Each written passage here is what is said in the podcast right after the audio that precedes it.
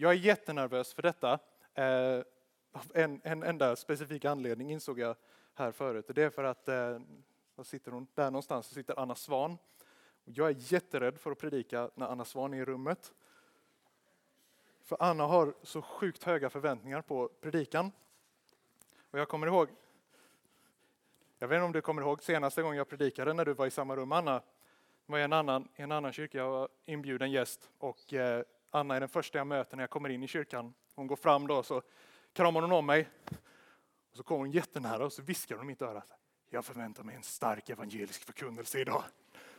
Alltså vet, jag var ju livrädd redan där så jag, jag sa någonting. Så här, ja, ja, absolut. Och så efter kommer du ihåg vad du gjorde efter gudstjänsten Anna? Nej, hon gick ut ur kyrkan. Så om Anna sitter kvar efter predikan idag så är jag nöjd.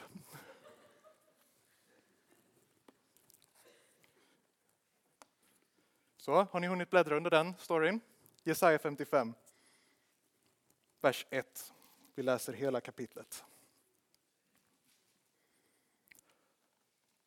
Hör, alla ni som törstar, kom till vattnet. Och ni som inte har pengar, kom och köp säd och ät. Jag kom och köp säd utan pengar och vin och mjölk för ingenting. Varför ger ni pengar för det som inte är bröd? Era inkomster på det som inte mättar. Hör på mig, så får ni äta gott och er själ njuta av feta rätter. Vänd ert öra hit och kom till mig. Hör, så får er själ leva. Jag vill sluta ett evigt förbund med er, den trofasta nåd som jag lovade David. Se, honom har jag satt till ett vittne för folken, till en furste och ledare för folken. Du ska kalla på ett folk du inte känner, ett hedna folk som inte känner dig ska skynda till dig för Herren din Guds skull, Israels helige, för han har förhärligat dig.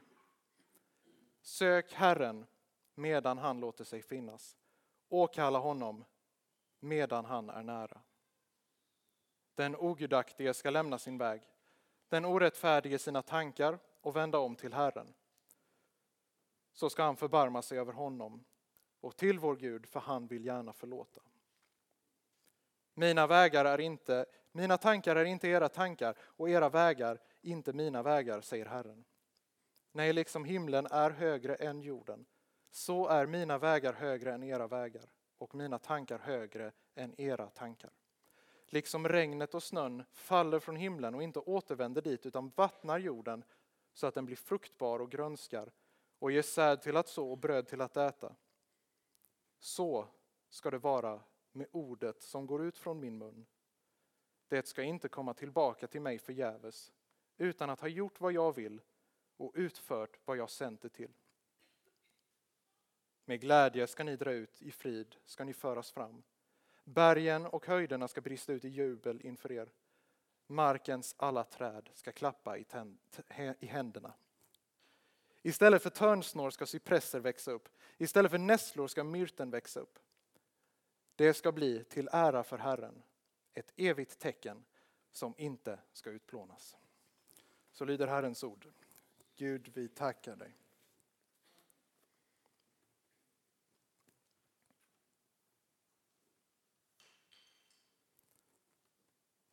För en eh, 13-14 år sedan när jag blev kristen så var, hade jag inte särskilt stora förväntningar på den kristna gemenskapen som jag befann mig i.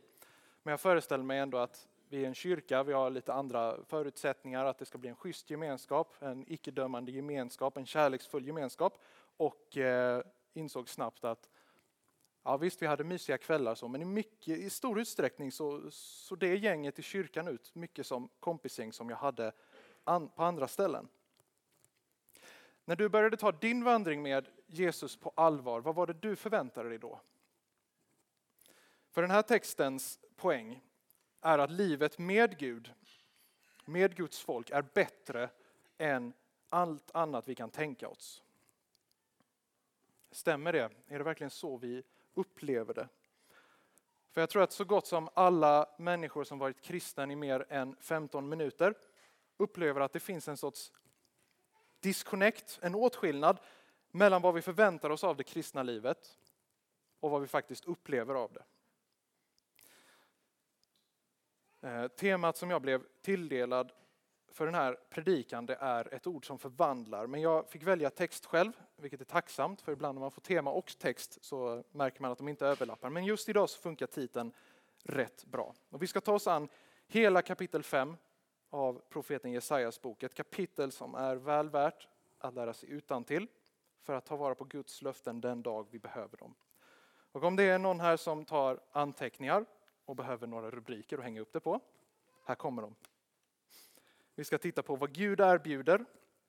Vi ska titta på hur vi får det och vi ska titta på hur Gud förmedlar det. Vad Gud erbjuder. Det här kapitlet, Jesaja 55, det är Guds stora inbjudan, Guds erbjudan till något bättre. Ett liv som är bättre för att det är med Gud och för att det gör sig av med allt annat. Texten i fråga är ett meddelande från Jesaja till judarna som är i exil i Babylon. Men på samma gång som vi kommer se så är det en allmän inbjudan även till oss här idag. Vad är det då för inbjudan? Titta i första versen. Det är en inbjudan till judarna som har bosatt sig i Babylon. Och profeten ställer helt enkelt frågan, är detta vad ni väntar er? Är detta vad ni väntar er? Eller väntar ni er egentligen något bättre? Finns det något bättre? Jag ser profeten framför mig nästan som en, som en gatuförsäljare som ropar ut vad han har att sälja. Men till skillnad från många andra säljare så har han verkligen något att sälja. Poängen är att han inte påtvingar. Det är ett erbjudande, en inbjudan. Vers 2. Varför ger han det här inbjudandet? Jo, för ni slösar bort era pengar på värdelösa saker. Saker som inte gör er mätta. Han frågar helt enkelt, var ni, är ni i Babylon? Är ni nöjda med hur situationen har blivit? Är ni nöjda med där ni har hamnat? Att bo bland en massa folk som inte delar vår tro. Att bo bland ett folk som har drivit, dem ifrån, eh, drivit oss ifrån vårt eget land. Och där har de bosatt sig. Var de nöjda med situationen eller hade de slösat bort sina pengar på motsvarande skräpmat? Här kan man ställa sig frågan, vad är det egentligen som driver oss människor till att slösa bort våra liv på det som är värdefullt, saker som, saker som inte är värdefullt, saker som är värdelöst, saker som profeten säger inte mättar. Man kan sitta på TikTok, Instagram, drömma sig bort några timmar, men när man är färdig så ser ens egna liv rätt tråkigt ut efteråt. Man kan få allt vad köttet begär, ge sig här åt sena kvällar med porrsurfande. Resultatet är att du får dålig sömn, skuldkänslor, bedövad empati. Man kan dricka sig glad på alkohol eller använda droger med baksmälla som konsekvens.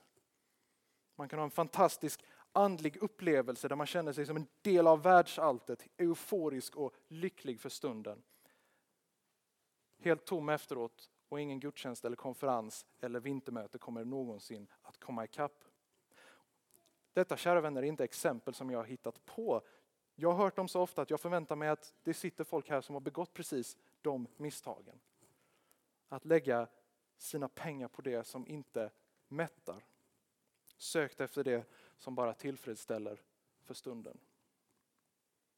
Och resultatet är att du kommer fortsätta törsta efter något bättre. För törst, törst är den stora utjämnaren. Mat kan man fasta från. Det går till och med att klara sig ett par dagar och ändå prestera någorlunda. Men vatten är omöjligt att klara sig utan. Och trots att vi har haft ett par varma somrar i Sverige så är vi faktiskt besparade från riktig torka. När vatten helt enkelt inte finns att tillgå. Inget vatten att sätta sig i, än mindre att dricka. Och ska man få tag på vatten överhuvudtaget så måste man betala för det. Men än viktigare är vad den här törsten symboliserar i Bibeln. Är det inte rätt spännande att Bibeln väljer att använda ett av de absolut viktigaste basbehoven vi människor har? Törst. Som vi verkligen blir desperata efter när vi är. Vi blir desperata efter vatten när vi inte har det. Och detta använder Bibeln för att göra en bild av vad det är vi egentligen längtar efter. Den fullständiga tillfredsställelsen, den abs det absoluta basbehovet, frälsning. I Johannes 4 så finns den väl bekanta berättelsen om när Jesus pratar med en samarisk kvinna som eh, också törstar. Och på ett sätt är det en förvirrande dialog för de törstar och de har en brunn framför sig men det är inte riktigt det de pratar om. För när man läser den texten så märker man att den här kvinnan har precis samma problem, att hon har sökt tillfredsställelse på fel ställe. I just hennes fall så var det relationer.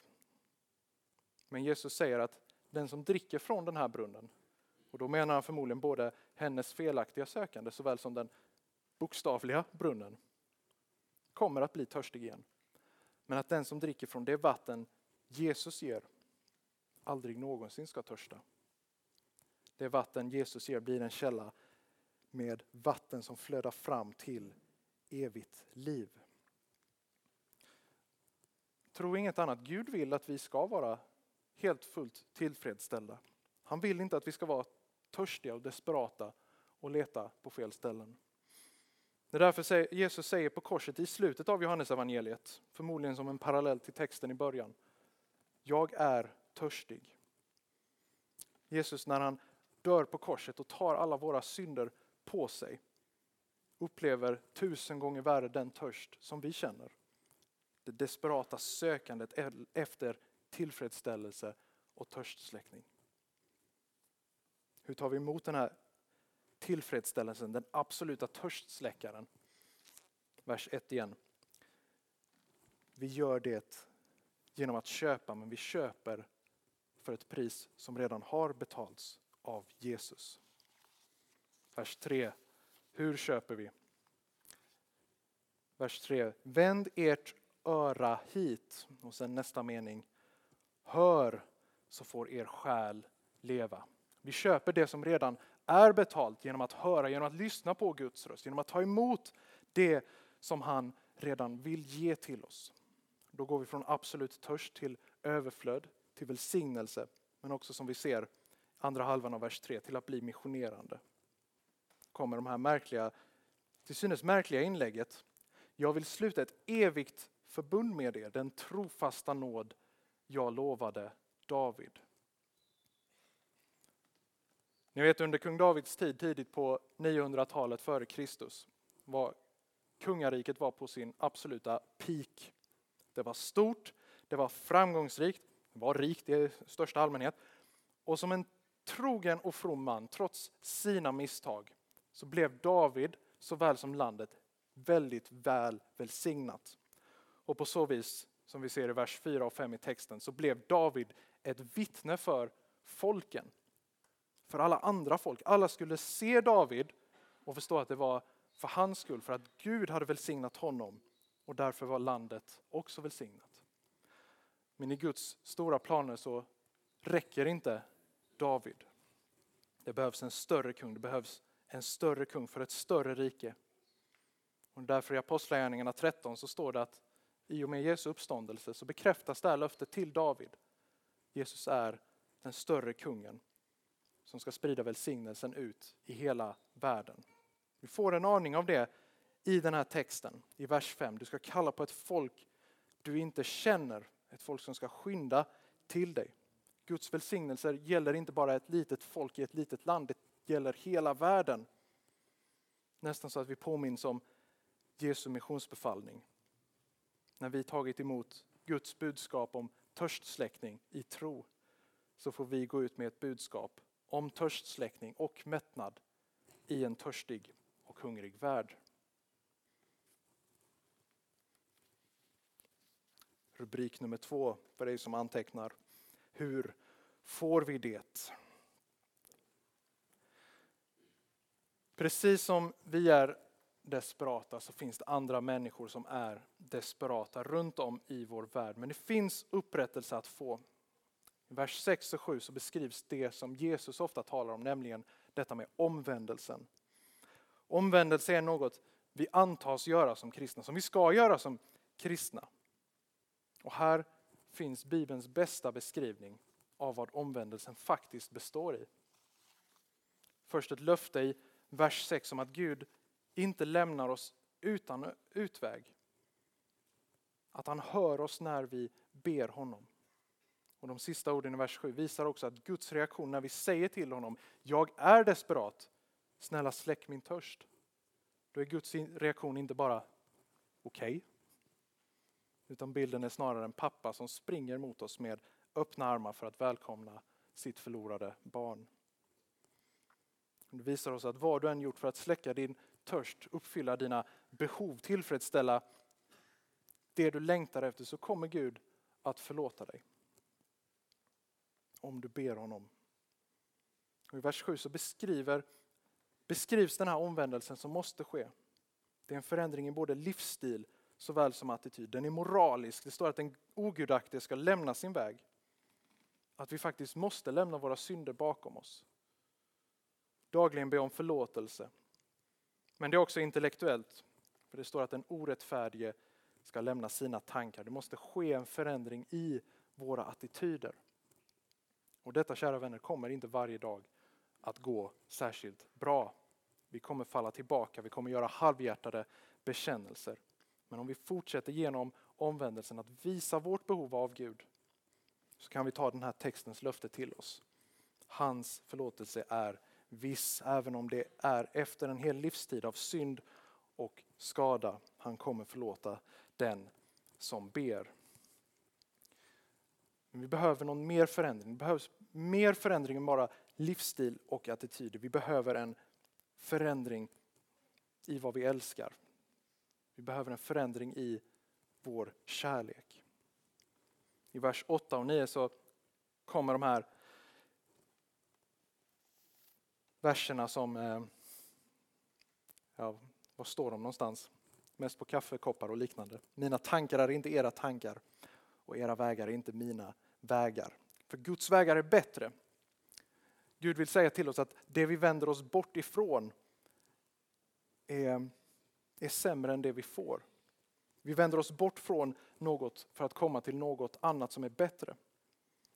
För att om vi ser vad Gud har gjort för oss så är det, vi lämnar just bara för att använda samma bild som innan, det är skräpmat när vi har en Nobelmiddag framför oss. kanske var en dålig bild, det finns säkert ni som hade föredragit Burger King före Nobelmiddagen. Ni får använda den bild som passar. Poängen är, Guds väg är bättre. Guds väg är bättre Nobelmiddag som Burger King. Om vi tror att vi blir av med något när vi lämnar synden så har vi inte förstått vilka välsignelser det är att, som finns att hämta hos Gud. Tänkte ni så någon gång angående att följa Gud? Att det inte bara handlar om att undvika synden. Det handlar om att förstå att om vi följer Gud så följer vi en, en högre väg, en bättre väg.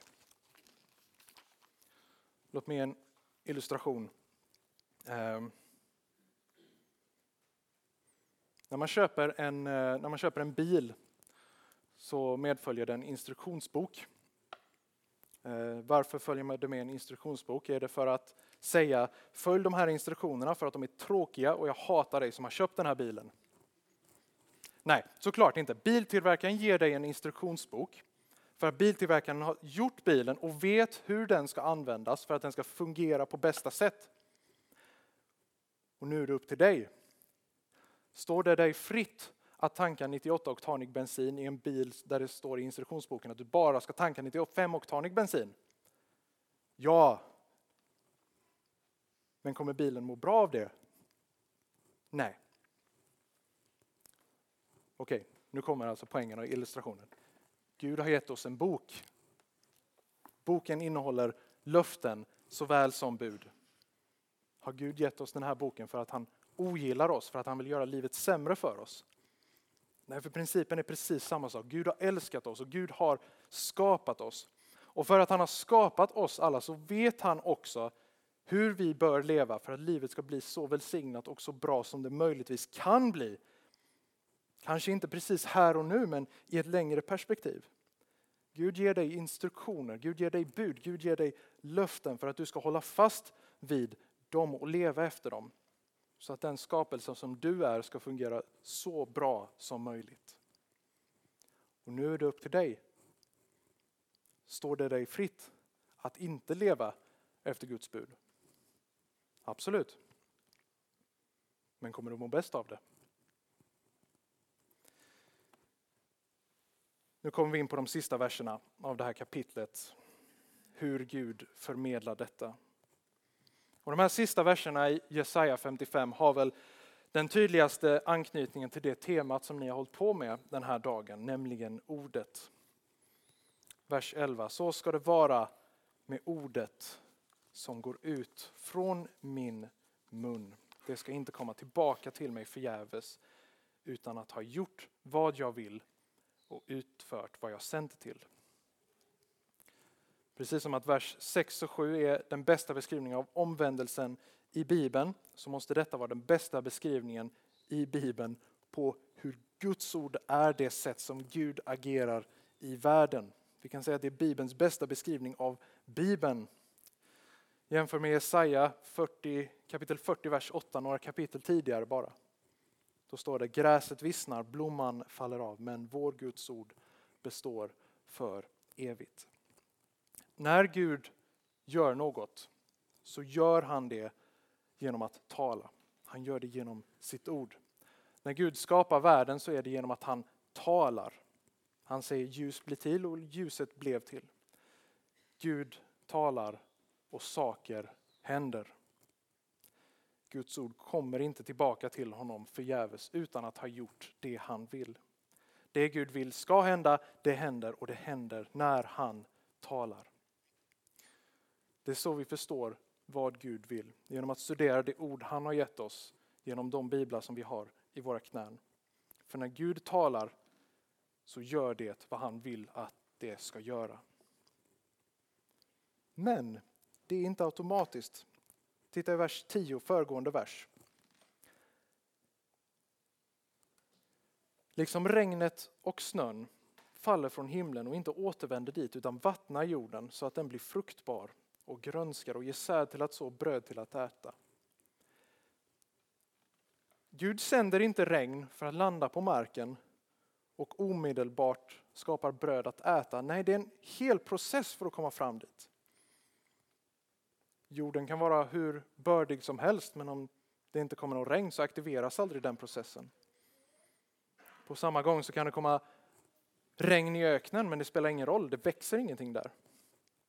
Men det som flera bibelkommentatorer har märkt det är att just den här versen, när den förstås i ljuset av vers 11, alltså den om Guds ord, har en väldigt tydlig parallell i eh, Nya Testamentet, nämligen i Markus evangeliet kapitel 4. Bläddra dit om du orkar, eller om de är snabbare på skärmen.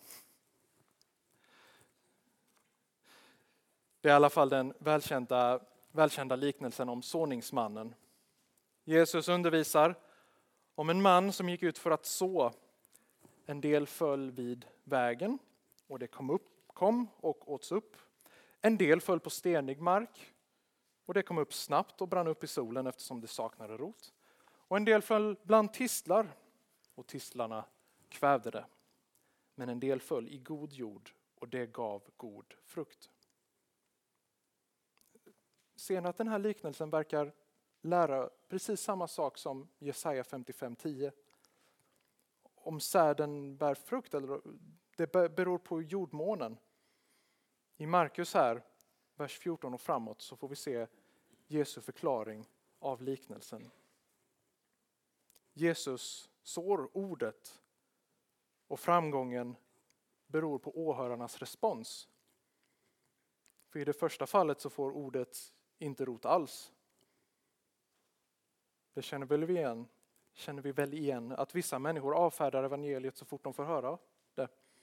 De förstår inte att det finns något utöver det vi ser och är dömd till att söka mättnad i det som inte mättar. Och I det andra fallet så är tron kortlivad för att de mötte motstånd som var specifikt just för att de var kristna. Det står inte hur mycket eller lite förföljda de var. Men bättre att vara beredd förr än senare. Du kan komma att möta motstånd specifikt för att du är kristen. Men i det tredje fallet, och det är det här som jag tror vi ska uppmärksamma särskilt, För i det tredje fallet, vers 18 i Markus 4, så verkar ordet ha framgång. Sen kommer världsliga bekymmer. Allt som distraherar oss från det som verkligen är viktigt. Sen kommer eh, det som eh, folkbibeln så vackert har uttryckt det, bedräglig rikedom. Inte för att rikedomen inte existerar utan för att den just är bedräglig. Rikedom kan skapa en falsk känsla av säkerhet för oss. Och sen står det begär för annat, begär efter annat. Ett heltäckande begrepp för allt som hindrar Guds ord att verka hos oss. Och sen den fjärde kategorin, det finns också de som hör ordet och bär frukt som omvänder sig från sin synd och till Guds bättre vägar och frukten visar sig. Det är Guds ord som orsakar detta, precis som Jesaja 55 säger. Men det beror på jordmånen. Det beror på mottagaren. Och låt mig sammanfatta det så tydligt jag kan. Om Gud ska göra någon skillnad hos dig så beror det på din jordmån. Det beror på hur du tar emot hans ord.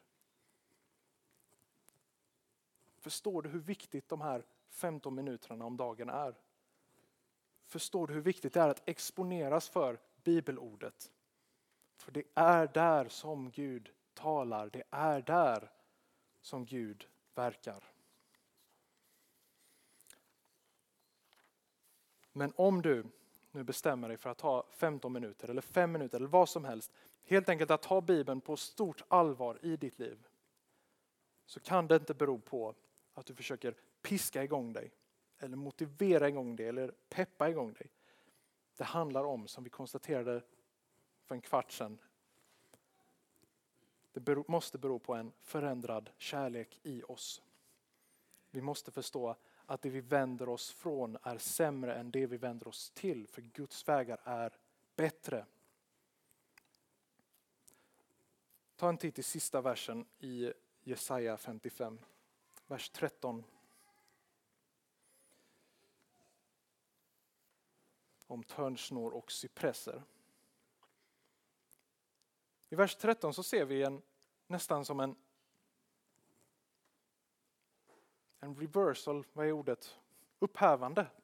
En, ett upphävande av förbannelsen som ligger över människan sedan syndafallet.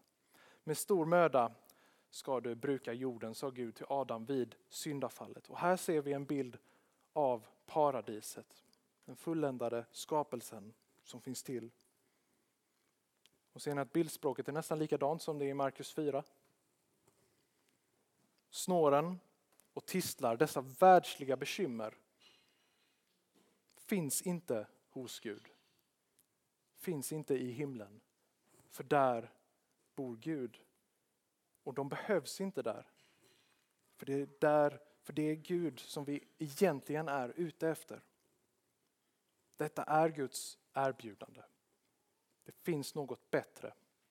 Och om vi är beredda att tränga in djupare in i vad det erbjudandet innebär så fattar vi att världens erbjudande är ingenting i jämförelse. Vers 12. Med glädje så ska ni dra ut i frid. Kan ni tänka er hur vers 12 togs emot av judarna som var i exilen? Och Jesaja säger, ni ska få komma hem. Exilen ska ta slut. Ni ska inte vara kvar i Babylon. Era dagar i frustration kommer att ta slut.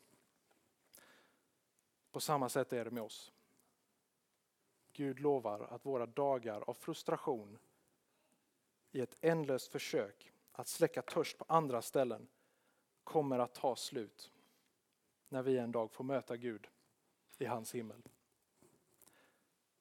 Fram tills dess, kära vänner, så kommer han att kommunicera till oss genom sitt ord.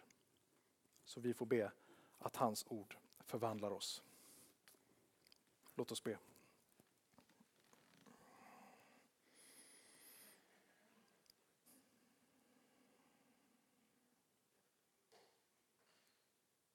Tack Herre för att dina vägar är bättre. Tack Herre för att när vi omvänder oss så behöver vi aldrig blicka tillbaka och undra om vi har gjort oss av med något som vi kommer att sakna. Herre, öppna våra ögon så att vi ser vad vi faktiskt har hos dig. Och låt oss erfara mer av dina välsignelser i våra liv. Herre, hjälp oss att ta emot ditt ord. Att tro på ditt ord, att det som du säger, det sker. Tack Herre för denna stund som vi nu har framför oss ikväll. Att få fira nattvard tillsammans och precis på samma sätt som vi har lärt oss, ditt ord gör vad det säger. Och när ditt ord säger att det är Kristi kropp som är utgiven för våra synder så är det det. Så Herre, skapa i oss en tro ikväll att när vi går till nattvarden och tar emot så tar vi verkligen emot syndernas förlåtelse. Där får vi ta emot förnyelsen av det förbund som du lovade David.